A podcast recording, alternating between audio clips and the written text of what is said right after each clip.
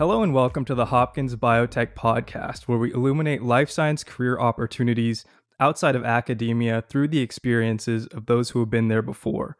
For updates about upcoming guests, follow us on social media and visit us at hopkinsbiotechpodcast.com to check out our full catalog of episodes.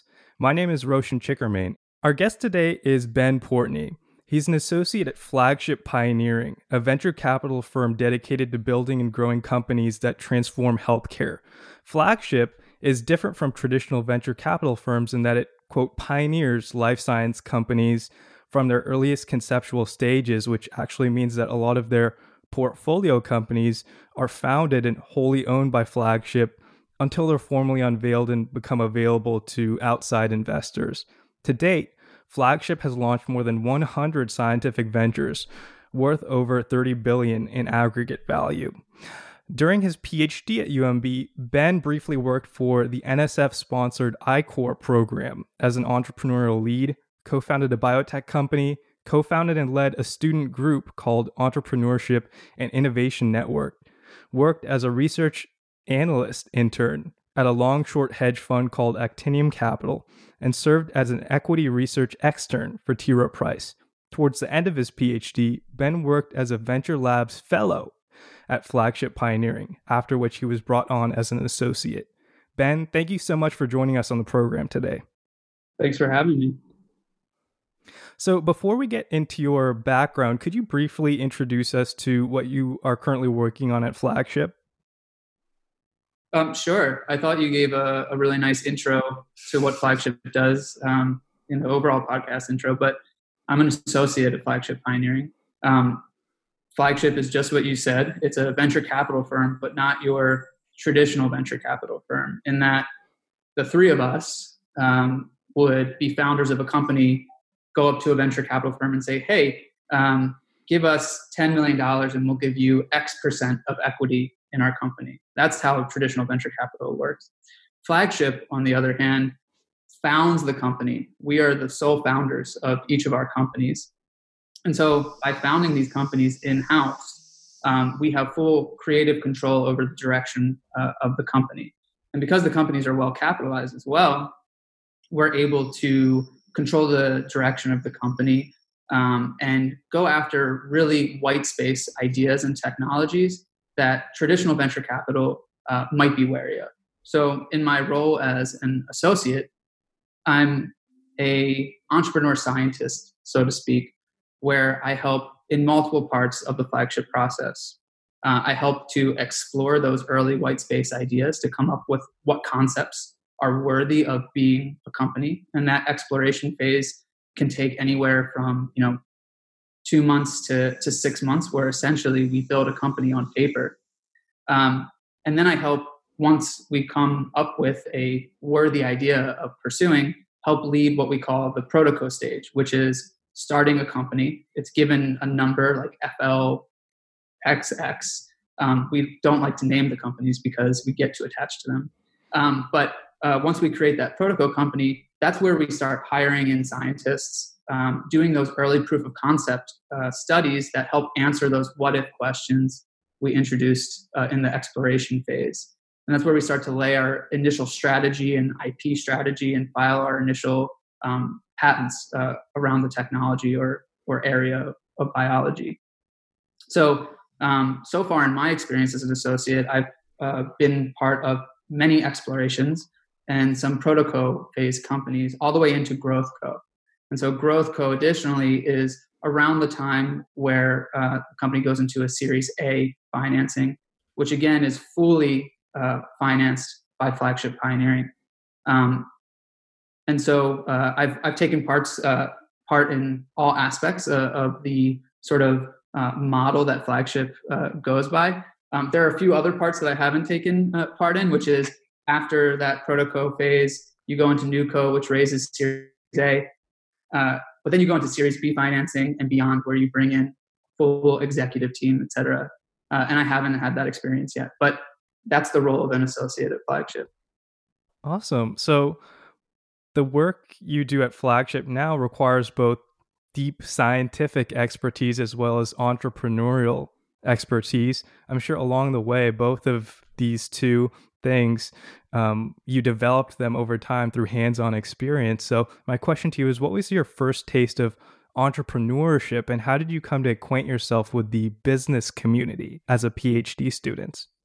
The very first time uh, I had an idea um, for a company, I, I, think, or an entrepreneurial idea in grad school was when I was doing um, a lot of in vivo experiments and having to kill a lot of mice uh, through cervical dislocations. I'm sure a lot of the listeners are really familiar with that process. It's not enjoyable, or at least it wasn't to me. And so I was having this conversation with a with a lab mate of mine, um, and telling him how much it bothered me. And so we started brainstorming: what are creative solutions to this? Could you create a device that performed that cervical dislocation for you? And so we got really excited about this and started writing, designing it on paper, contacted an engineer. And that's how I ended up in the NSF I-Corps program initially, which is a program designed to help train young, early uh, entrepreneurs who are in grad school. And so uh, that was a really great process. Ultimately, we learned that it wasn't such a good idea. Um, uh, it wasn't the there wasn't the need there that we thought there was. Um, and we actually were known as like the mice guys uh, for a while afterwards around town. But what was really great about that is it gave me a taste for you know what what I-Corps teaches, and I was trained in that process. And it also introduced me to a lot of really great mentors who have who lasted the rest of my PhD, but also into my professional career after a PhD. I'm just curious, how did you find out about I-Corps? Is it something where, you know, they reached out to you or you found them? Could you talk a little bit about the program?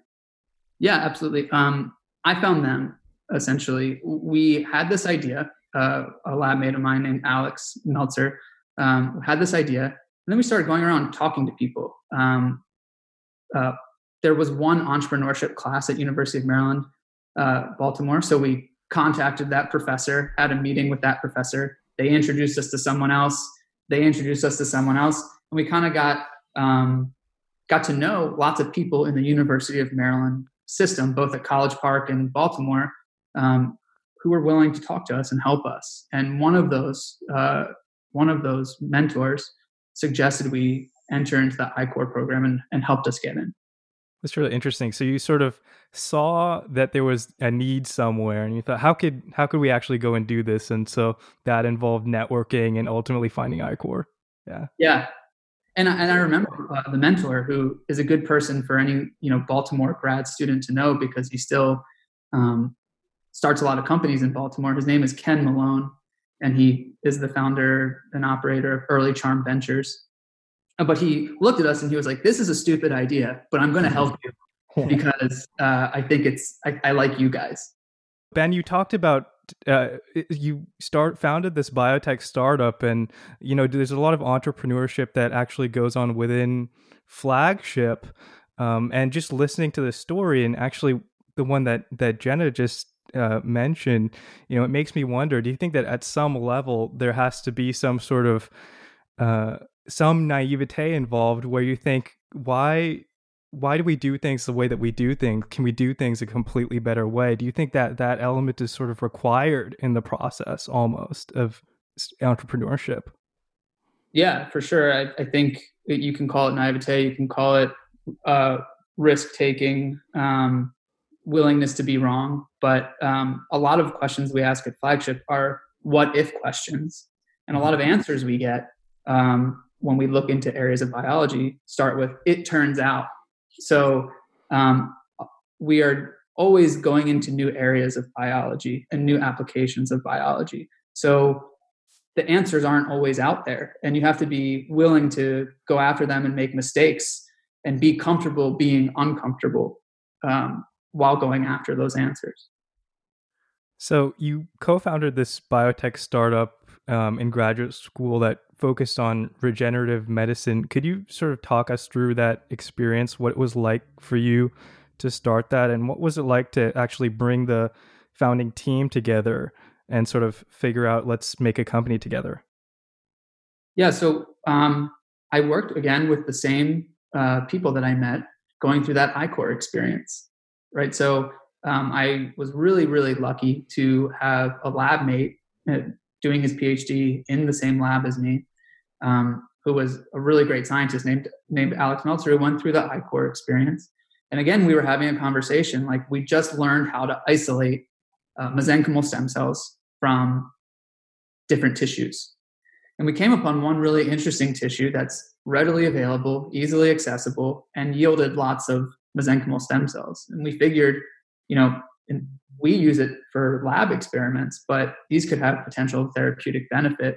How could we create a company that one helped preserve these stem cells for patients who had different tissues removed, and then two use that you know banking concept to then create therapies um, with those stem cells because that's what we were interested in. And so I worked with the same uh, same lab partner. Again, when we had the idea, went immediately to talk to Ken Malone about it. So he he um, was really happy and said, "This is a better idea than your last one." um, and then we were really lucky as well to be working with some amazing ENT surgeons in the University of Maryland system. So one in particular, uh, Dr. Rodney Taylor, um, liked the idea. Um, you know, thought it thought it had potential and signed up to to go through the process of creating a company with us. So, how far did that venture go? Did you you raise funding? Did you? Um, Not very far. Yeah.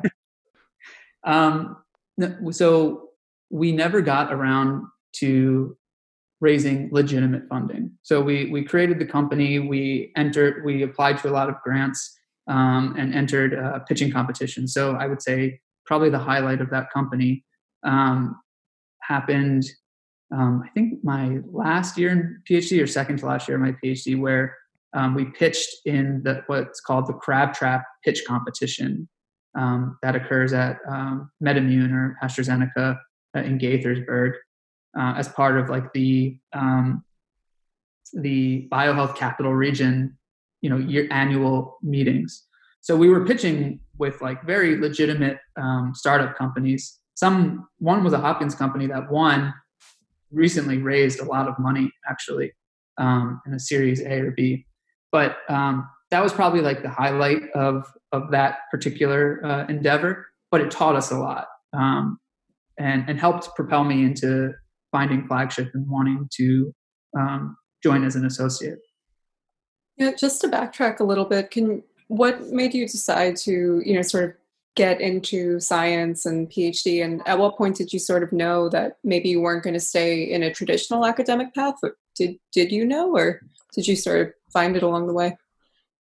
Um, so I didn't. Um, I didn't have like a very traditional way of getting into science. I started undergrad not knowing what I wanted to do. I I reasoned that I wanted to be a dentist for some reason, and um, started taking biology classes because of it. And I was pretty uh, pretty myopic. I had like tunnel vision uh, mm-hmm. during my undergrad years, just getting through the the pre med pre dental course load.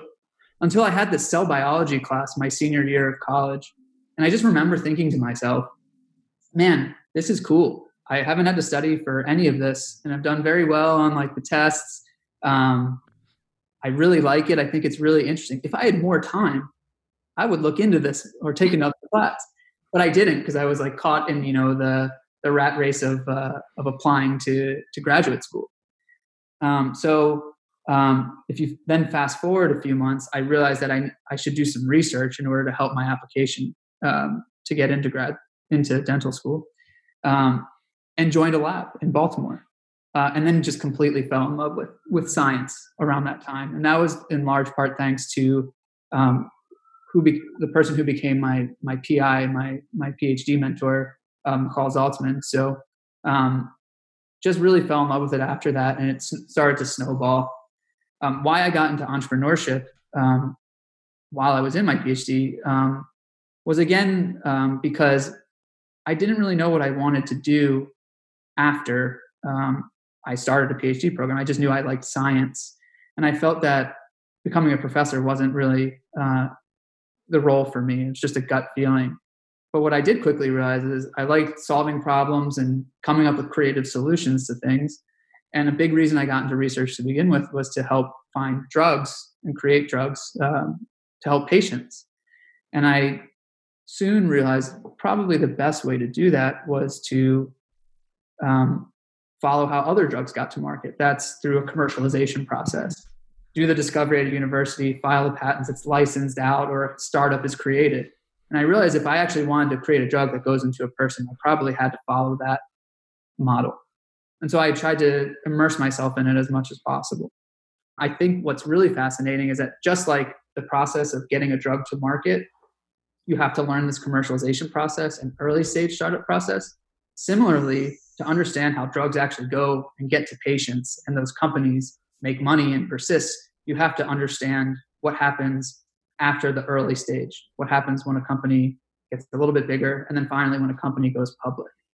Um, and so it's a whole different, you know, area, but one that um, you, is good to understand, um, even if you want to do early stage uh, entrepreneurship. So, in addition to getting involved in uh, lots of activities, you actually create an activity both for yourself and for uh, the UMB community. You co founded the Entrepreneurship and Innovation Network at UMB. Could you briefly describe what that is and how it got started? We started that um, that group because at the time, a lot of our friends uh, at UMB were creating new organizations surrounding um, the idea of alternative careers beyond a career in academia. So it's really similar to what you guys are doing, you know, with with this podcast, which is awesome. Um, a group started about revolving around consulting. A group, a more general group, just started revolving around like how to get a, a scientist job in industry.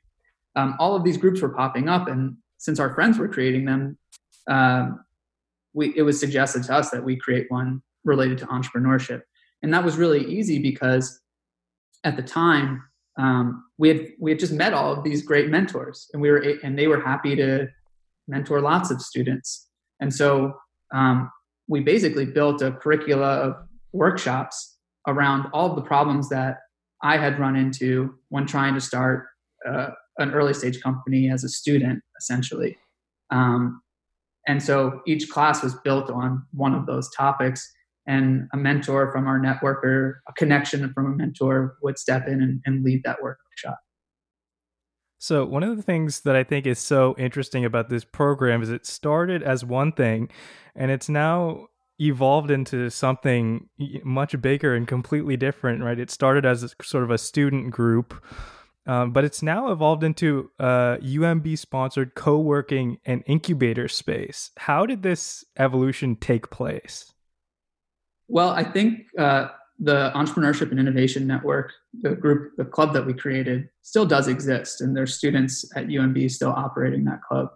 And what's cool about that club is that it has students from not just PhD track, but pharmacists and med students and dental students and law students and social work students. Um, so really diverse group of students. Um, but I think we just reached critical mass and interest that it caught the ear of um, the administration and um, realized that they needed to implement more programming, more space for students who wanted to pursue these entrepreneurial activities. So it was really organic. Um, and we can't take all the credit ourselves. I think a lot of the wheels were in motion already um, but maybe we tipped it over the edge. So one of the things I saw is you were selected by the University of Maryland um, for this uh, President's Entrepreneurship Fellowship Program. Does that have something to do with how the group evolved? Yeah, absolutely. Um, the purpose of of that fellowship was to write a white paper report about the status of entrepreneurship at the University of Maryland. And we found that more was needed to satisfy the needs of all the students at University of Maryland. So we designed a survey, sent a survey out, analyzed the data, and realized that more programming and spaces were needed for entrepreneurship uh, for all of the UMB students. And so we wrote this report and presented it to the administration, which sort of catalyzed and accelerated um, the development of a, a co-working space.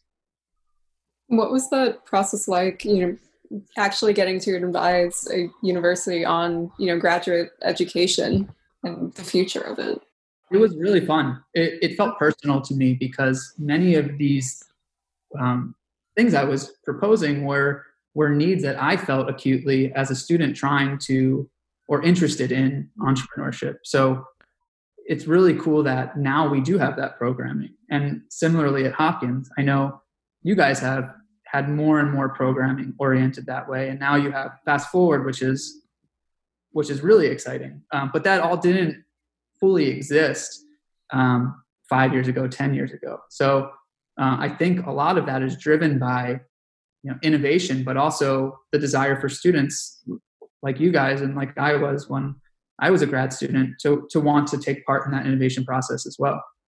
After your PhD, you pretty much immediately went into flagship as you know um, their venture labs fellow. So, can you talk about what the program is, what the application process was like, and then I understand it's a summer long program, so just what the experience overall involved. Sure. So I I a bit went through you know the process of and phases to the flagship model, starting with explorations, going into that protoco, that seed stage company, um, move, then moving on to new co, and then ultimately a growth co, which is your Modernas and Rubiuses and Indigos of the world. Um, what you do uh, as a fellow at Flagship um, is solely focused on the exploration process. So the Flagship Fellowship is a three month program, paid uh, fellowship program that brings in approximately 20 to 25 um, PhD grad students or MD grad students for the most part um, from around the world, frankly, um, mostly in the US, um, to uh, take part in the ideation and exploration phase uh, of the flagship model. And so it's a three month program broken into one month chunks where you'll rotate amongst the flagship origination teams and you'll be tasked with a topic.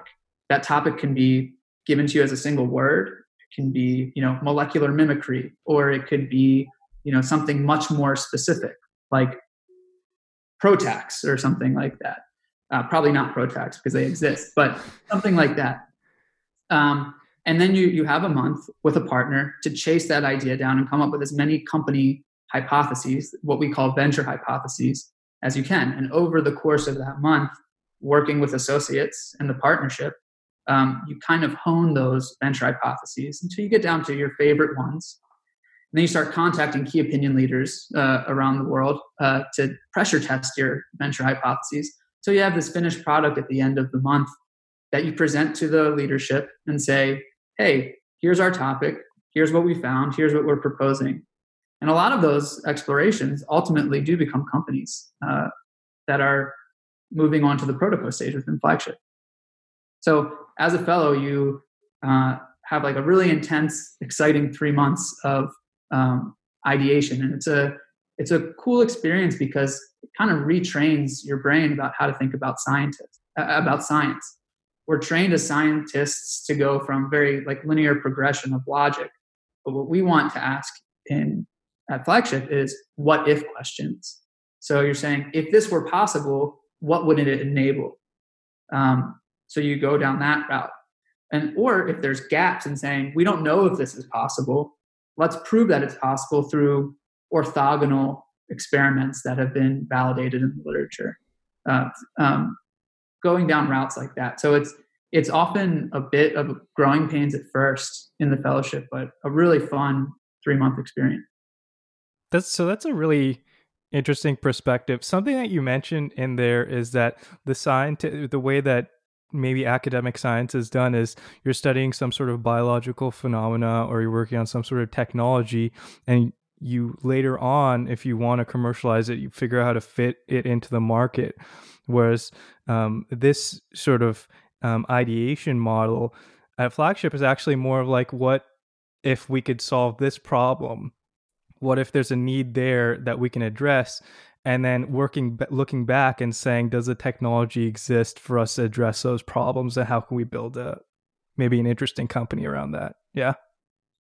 Yeah in, in many ways yes. I mean I, I think generally explorations and flagship companies can be biology oriented where it's like we're understanding a whole new area of biology. So the microbiome is the perfect example of that.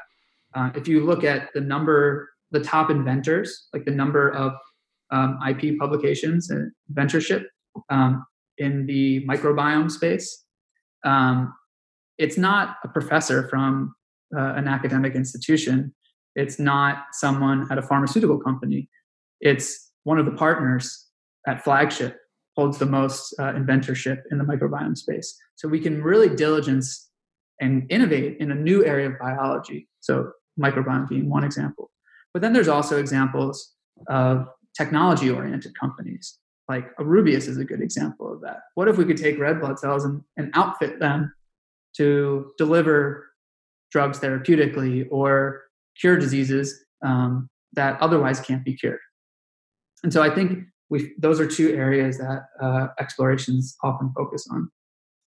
So I'm curious to know more about the company creation model that Flagship has because I think it's really interesting. Flagship has a really systematic evolutionary methodology to company creation that starts with um, what's called a, what they refer to as I think a seemingly unreasonable idea that could have a big impact. Um, and then it undergoes a variety of scientific and operational stress tests, like you were saying, before um, figuring out maybe what's the best idea to run with and maturing that into a proto company and then a company. Um, so actually, in a way, it sounds like a lot of that process is like a bit like the scientific method for hypothesis testing. Um, so my question is once you have an idea um, an idea is nominated um, how does the process for a stress testing idea play out in practice one way we do that before we've officially started the company um, is to throw all the ideas against the wall and see what sticks. And the way we do that is we talk to a lot of key opinion leaders in the field, so mostly academic scientists uh, with expertise in that area. And we can, in some ways, run the idea by them or ask interesting questions that inform our perspective. Uh, sometimes they say it's crazy, and sometimes that's a good sign. Um, or sometimes they say that makes sense. Uh, I never thought about it that way. Those are always good indications um, that it's a good idea for a company. Um, the other way we generally approach this, um, and this is a more formulaic way, is saying what needs to be true in order for this venture hypothesis um, to be legitimate, to move on to that protoco phase and you systematically go through the answers to those questions as best as you can to um, sort of de-risk or um, vet your venture hypothesis. So that's interesting because actually um, there's this one way that i've heard um, that is a good way of doing research is not only to uh, try and figure out the types of experiments or the types of data that you would need to be true in order for your hypothesis to be true, but actually to do killer experiments. Um, experiments where a certain outcome can't be possible. You know, in other words, you try and kill your own hypothesis, and if those things um, turn out not to be true, then maybe your hypothesis has a little bit more legs to stand on.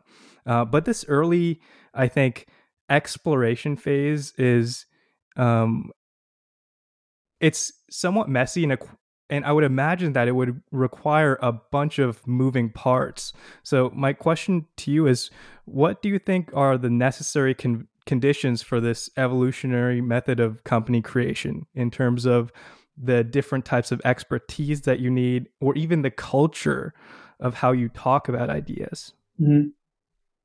Well, just alluding to what you said, those killer experiments are baked into every bit of our approach. Um, the faster you can kill an idea, uh, the better. Because if you keep going and don't ask that killer question, you're gonna you're eventually gonna have to face it, and the answer is not going to be a happy one. And you might have investment in the company when or or something like that when you could have answered that a lot sooner. So it's our goal always to ask those killer questions in the exploration phase and to design and implement those killer experiments uh, within the protoco phase. That's the intention of the protoco phase. So all of that is is integrated in, into our model very much so. I think it's such an important message too. I mean, because I know it was kind of I was always raised with that idea sort of in grad school and you know in undergrad, but I know not everyone else was. And it's I know sometimes when you're thinking of experiments, it can, or uh, if you have a company, it can almost feel personal. Like, oh my God, they want to like destroy my thing. They want to take down this idea. But no, you're you're exactly right. It's it's so if you can see the weaknesses in your own product, other people probably can too. And they're going to either exploit it faster than you or you know you're going to lose a company that way because they have a better model so it's it's just really good advice that you have to think no matter what stage whether you're in grad school whether you're you know an associate like you have to start thinking in this uh, sort of framework yeah i mean those questions um, don't necessarily kill your idea right but they eliminate uh, pitfalls mm-hmm. that you need to um, run down right so you can invent around that that's totally possible um, but you need to know the, pro- the potential pitfalls are and your mitigation strategy. The sooner the better. Yeah. So one of the things that you mentioned is that flagship manages different companies in different stages of their maturity. Um, so it looks like from the outside looking in that flagship is divided up into three component parts right flagship labs which is involves a lot of the idea exploration, flagship pioneering enterprises, which works with a lot of the earlier stage companies, and then flagship pioneering ecosystem, which works with more mature growth stage companies. Um, you briefly mentioned this before, but uh, which of those uh, three phases do you most closely work with, and what types of people do you think uh, typically work at each of those stages? So I most closely work with the flagship labs companies um, and uh, the next phase of those of those companies. So still flagship, uh, fully owned companies, but a little bit further in their development. Less so, and I don't work with um, the growth co-stage companies that are within our ecosystem um, and can still help us and help one another. And we interface with them, but I don't work on those companies. Um, as for what roles are available, you know, throughout any of those companies, or what the phenotype of someone who works at those companies might be, as a scientist, it's completely open that you could uh, be an early stage, you know, molecular biologist or chemist or or any discipline, um, and work at any of those companies across our our portfolio. Um, an earlier stage company, you might have more of an appetite for risk or faster pace or uh, changing priorities, um, that kind of uh, startup feel. Whereas if you were to work at a growth co, you you would be much more um, regimented in, in probably what you're doing on the day to day. So it really depends on the person, but the type of scientists that you're trained to be as a as a Hopkins grad student or a University of Maryland grad student um, is applicable to any of those companies people working at different stages of the company might have different priorities. So, for instance, someone working at the idea stage or the early stage is really focusing on validating the idea and the core business model. Whereas someone at the later stages of the company might be thinking about scalability, uh, reaching the market, things like that, that would actually be valuable to the early stage people. And for instance, some of the things that are valuable to the early stage people might be also valuable to the growth stage people. So, how much communication is there between the personnel that are working in those different levels? I think, uh, at least at the proto co and growth co stage, uh, new co stage, um, there's constant communication between the whole team um, as an early stage startup, you you have to do that. It's a requisite. Um, I I don't have as much experience or any experience in those growth co-stage companies, so I can't really comment to that. But in my opinion, uh, communication across the team is is essential. So that can be from the flagship side, so like an associate working on a protoco, um, but also the employees of that protoco directly. The communication has to be constant and transparent our audience is PhD students and maybe early career scientists. Um, so, what advice or experiences would you give to people looking to start getting into either biotech venture capital or you know equity research? I know you had mentioned some of your internship experiences. Um, yeah.